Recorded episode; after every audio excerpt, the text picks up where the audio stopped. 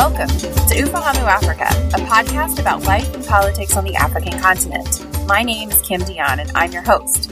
I'm joined by Ufahamu Africa's co-producer, Sarah Agatoni. Anything fun this week? No. No? Stop it! Well, it's raining, right? So almost like April showers, and I'm getting sick again. right, don't infect our listeners. Right, yeah, please. I'll try my best. Okay, so I guess let's just start with things we're reading. One thing I read this week was a piece in the Washington Post Monkey Cage blog by Yale University political scientist Constantine Manda on the authoritarian turn Tanzania's government is taking. Constantine writes about the scandals surrounding the recent dismissal of Tanzania's information minister and the detention of a popular rapper. And he shows how these are not singular events, but rather a broader pattern of the concentration of power in Tanzania's President John Magufuli. We'll be going in depth on these issues and more with Constantine during next week's episode, so don't forget to tune in.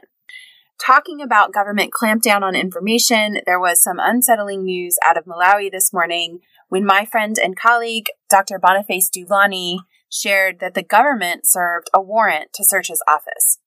Dr. Dulani is a political scientist and lecturer at the University of Malawi's Chancellor College, as well as a leading practitioner in the design and collection of public opinion survey data through his years of work with Afrobarometer. While the warrant was issued by the Malawi Revenue Authority, which is like Malawi's version of the IRS, um, it accused his polling firm of evading tax payments. But I think it's really important that we note for our listeners that it's hard to de-link this search from the recent dissemination of research findings by Dr. Dulani of polling data that shows the president has had declining popularity among Malawians. High coincidence. Yeah, and you know, also the Malawian president recently said in a public statement, you know, who are they surveying? They're just surveying a bunch of flies. It's really clear that the government is not happy with the survey findings, mm. and it's just days later that a certain branch of the government has issued this warrant. And I also want to raise the point that not only is this being used as an intimidation tactic Mhm. against a scholar and his research, but it's also a way of the government finding out people he's in contact with, right? So if they go in and search his files, they're able to see, you know, who is he talking to and what are they talking about? So it compromises more than just himself. It's true. It's true. So I think that there's some concern more broadly on academic freedom in Malawi, which has long been a struggle going back to the first Mutharika presidency. Um, and so just a shout out to Bonnie Dulani. We're thinking about you and we want you to stay strong through this. And we'll be following this story really closely here. Also, related to this week's interview, there's some good reporting in Deutsche Welle on the Namibian government considering suing Germany over reparations to compensate victims of the genocide against Herero and Nama peoples during German rule of what was then Southwest Africa and is today Namibia.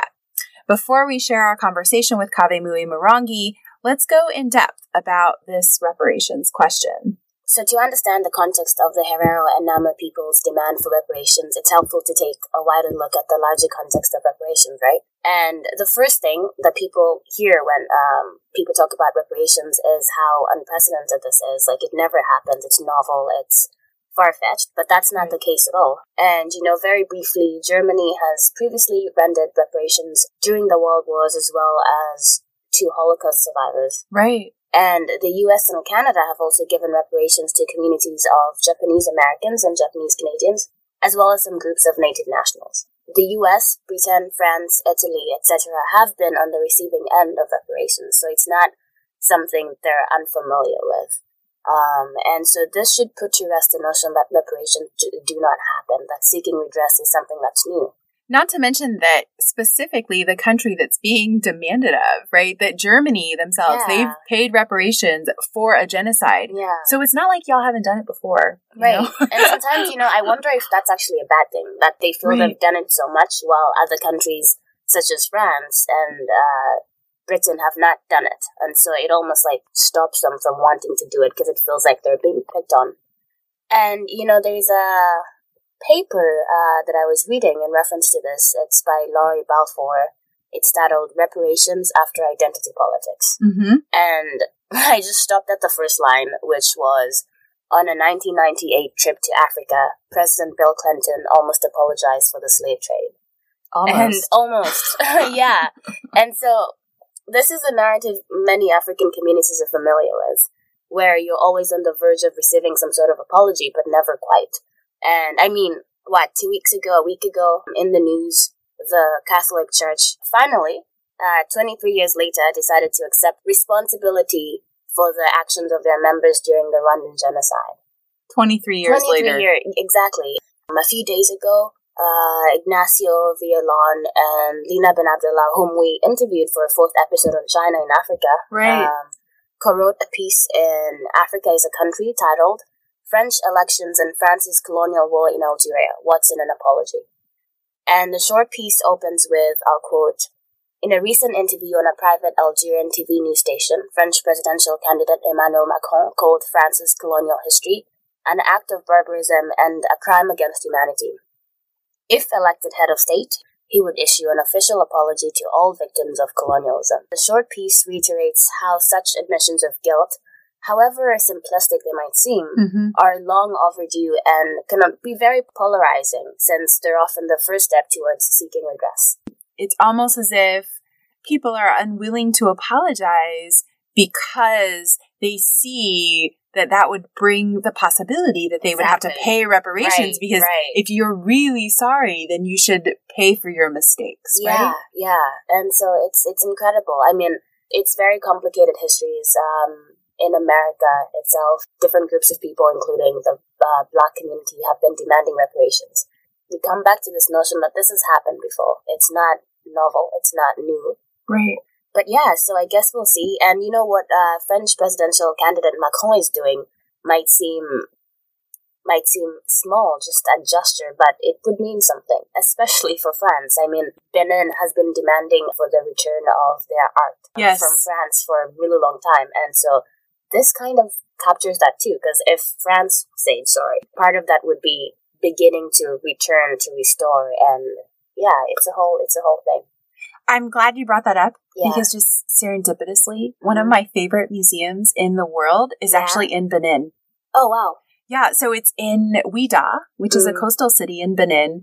It's run by the Zinsou Foundation. Mm-hmm. It's mostly contemporary art. It's really beautiful. It's a really well curated museum. It's not very large, but it does have an artist in residence, so you can actually see work being created right. in real time. I could only imagine what a treasure that would be for the country of Benin exactly. to have not just these contemporary art, right? Mm-hmm. But then to, to be able to link that to these long traditions of art. I think many Beninois have um, been deprived of for generations. To have a whole chunk of your history held in a different country is ridiculous. Um, right. I mean, France has great museums and it's, it's always great to visit, but to see these different histories held here, it does make one think. It does make one wonder what's really in an apology. Right. You know, having been to this museum in Ouidah, mm. it's not like Benin's incapable of right. having a world class museum exactly. that's air conditioned and properly yeah. contains art in a way that keeps the art's integrity. And so any sort of argument of, well, you know, we're being caretakers yeah. of really good art, that's nonsense one of the purposes of getting reparations is that you have the ability to create these monuments, right? To create right. these histories. So check out our website, ufahamuafrica.com, Monday morning, when we'll post links to the pieces we've mentioned as well as bonus links to things we found interesting. And I promise we'll really post it on Monday this week. it will happen. This week, I spoke with Dr. Kavemui Murangi, a Namibian born educator currently residing in the U.S. He is a descendant of the victims of the Ova Herero genocide of 1904 to 1908 and co founder of the USA based Ova Herero Mbanderu and Nama Genocides Institute. So I want to welcome you this week, Kavemui Murangi, to Ufahamu Africa's podcast to share uh, your insights about what's going on in Namibia today. Thank you. Thank you, Kim. Uh, it's my pleasure to be here with you. I wondered if you could start off by telling our listeners a bit about the history of activism among Herero and Nama descendants in seeking justice for the genocide committed during German rule of what is today Namibia. As your listeners might know, the Ova Herero Nama genocide occurred between 1904 and 1908 and was considered the first genocide of the 20th century. Mm-hmm. In a sense, the genocide continues to this day as Germany has yet to fully recognize the genocide apologize and make reparations. To this day, our people are displaced and scattered all over the world, destitute and marginalized. Long past time for Germany to atone and to begin to stem the effects of genocide. I think one can argue that really the history of activism goes all the way back to 1923 mm-hmm. and perhaps even further. Samuel Maharero, who had led the final resistance preceding the genocide, escaped to Botswana where he died in 1923. And his remains were returned to Namibia and buried at Okahandja in August 26, 1923. His funeral was seen as a turning point. His funeral brought people together and was the beginning of annual commemorations that typically, because there are several, eight in a year in various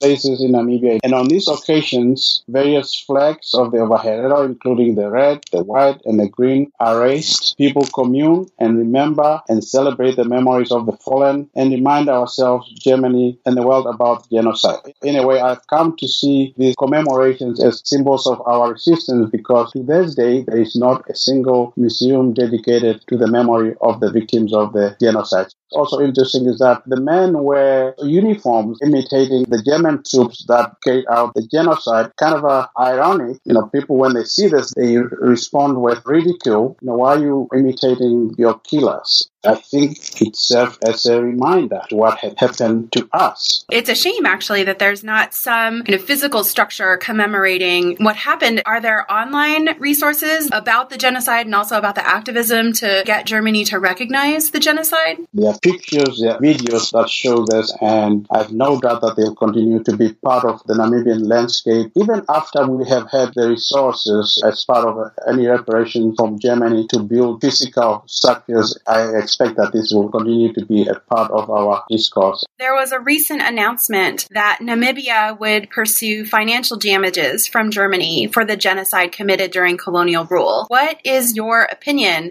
on the Namibian government's move to seek reparations? Yeah, that report uh, that the Namibian government is willing or planning to sue Germany in international court uh, is indeed news to us and very surprising. Reportedly, the vice president of Namibia has since denied that the government is planning to sue Germany. It is also interesting that this report came out on the same day that a pre-trial conference was scheduled to take place in a U.S. federal court in the case of the Ovaherero and Nama against Germany. It is possible that this was intended to start from that case and to uh, create a competing narrative. Who knows? So there is already a case being pursued on behalf of the Herero and Nama people, separate from whatever the Namibian government would be doing? Right. Earlier this year, uh, representatives of the of Herero and Nama people filed a federal class action lawsuit in U.S. federal court in New York on January 5th, seeking money damages and a court order that Germany and the Namibian government should include representatives of the Ovaherero and Nama communities in current negotiations between the two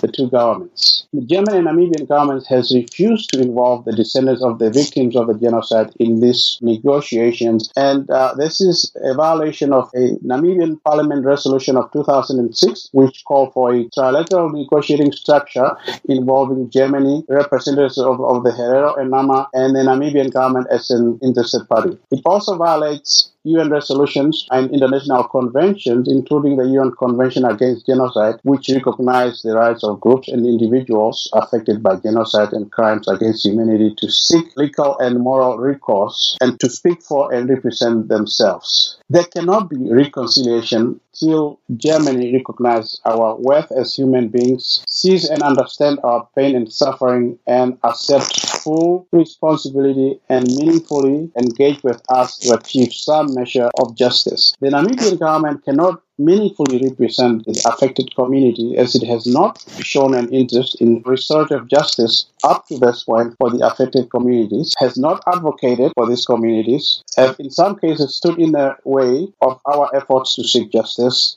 one would argue that it is now delaying justice by refusing our participation. If the government refuses to allow victims to speak for themselves, if it has not even attempted to listen to our needs and demands and does not understand our pain, how can it be trusted to ensure that the affected communities benefit from any outcomes of these negotiations? The descendants of the victims of the genocide, through our representatives that we choose ourselves, should participate. Kavemui, I have to say, I'm really quite surprised that that the Ova Herero and Nama communities are not involved. The Namibian government has uh, formed some committees where some members of the Herero and Nama communities are involved, but some argue that they're just window dressing to give the impression that yes, the Herero and Namas are involved, but that is not the case. And here's the other thing: due to the displacement of the Herero and Nama, thousands live in other countries, including Botswana, South Africa, USA, and Canada. There's no way that the Namibian government can claim to be represented over Herero people in these places, and this is why we think a framework similar to the Conference on Jewish Materials Claims Against Germany mm-hmm. would ensure the full participation of all Herero and Nama in the diaspora. So you live in the diaspora here in the US, in fact. What challenges and opportunities do you think activists in the diaspora face? Being here, uh, one of the things I truly value is the ability to connect and network with individuals from a variety of backgrounds and organizations, and including folks with political influence. It also means that one has access to a vast array of resources, including access to local courts that we can use to advance our search for justice as we are doing in filing the class action lawsuit against Germany. Being in the diaspora also brings with it a measure of independence and freedom to speak freely without fear of retribution, since one does not depend fully on the government. It does make it sometimes difficult to connect meaningfully with people on the ground and to get the perspective of ordinary people. Mm-hmm. But, uh, you know, the world has become so interconnected uh, right. with social media. I have a question about the Namibian government, and I'm not sure if you can answer this, but I'm curious. Do you feel that Ova Ova Herero and Nama communities are represented in the national legislature or, or in politics more generally? I think uh, many people would argue that uh, the Hereros and Namas are politically marginalized, and that plays a factor in the interest of the ruling elite to put pressure on Germany to include the Herero and Nama in any negotiations those were all the questions I had. Thank you again for joining us this week. Thank you, Kim. Thank you for having me. That's all for this week. Tune in next week when we talk to Constantine Manda, a political scientist at Yale University. We'll chat about single party regimes, increasing authoritarianism in contemporary Tanzania, and naturally, a few music recommendations in the bongo flava genre. Until then, find us online and tell us what you're reading and learning about the continent. We're at ufahamuafrica.com or on Twitter at ufahamuafrica. Ufahamu Africa is a production of Smith College, sponsored by the Committee on Faculty Compensation and Development. Sarah Agatoni, Smith College class of 2017, is Ufahamu Africa's co-producer. Nikki Okondo, Smith College class of 2018, is our research and production assistant. Technical assistance is provided by the Center for Media Production at Smith College. Music is courtesy of Kevin MacLeod.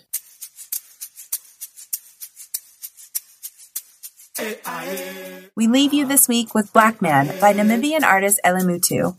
Thanks for listening. Until next week, Safiri Salama.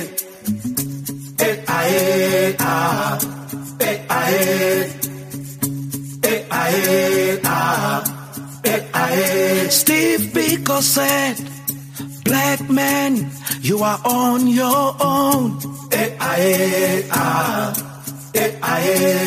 Mother Africa, tell me what happened to your sacred stone. Eh, ah, eh, ah.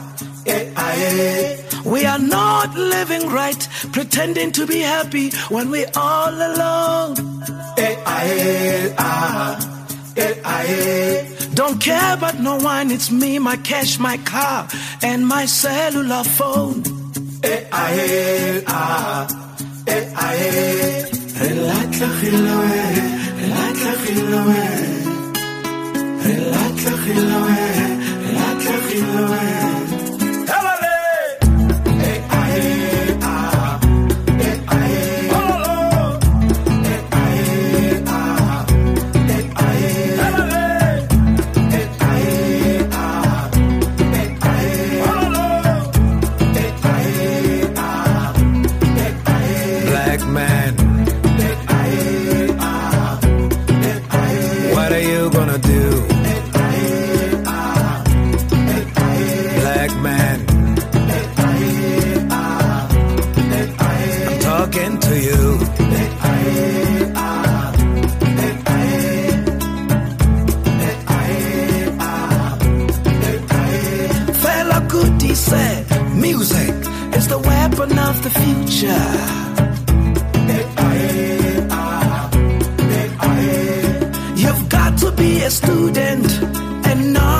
a teacher.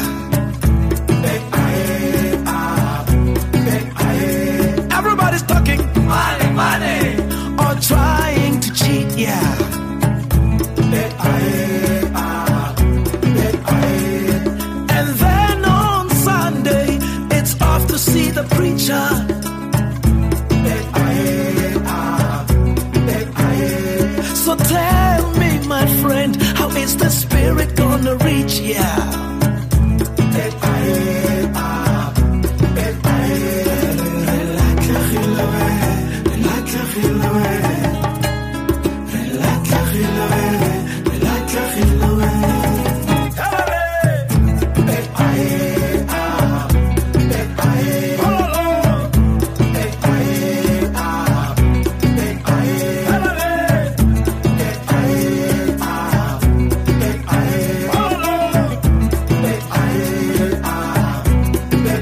She is a black woman. What is she gonna do? Yes, I'm a black man.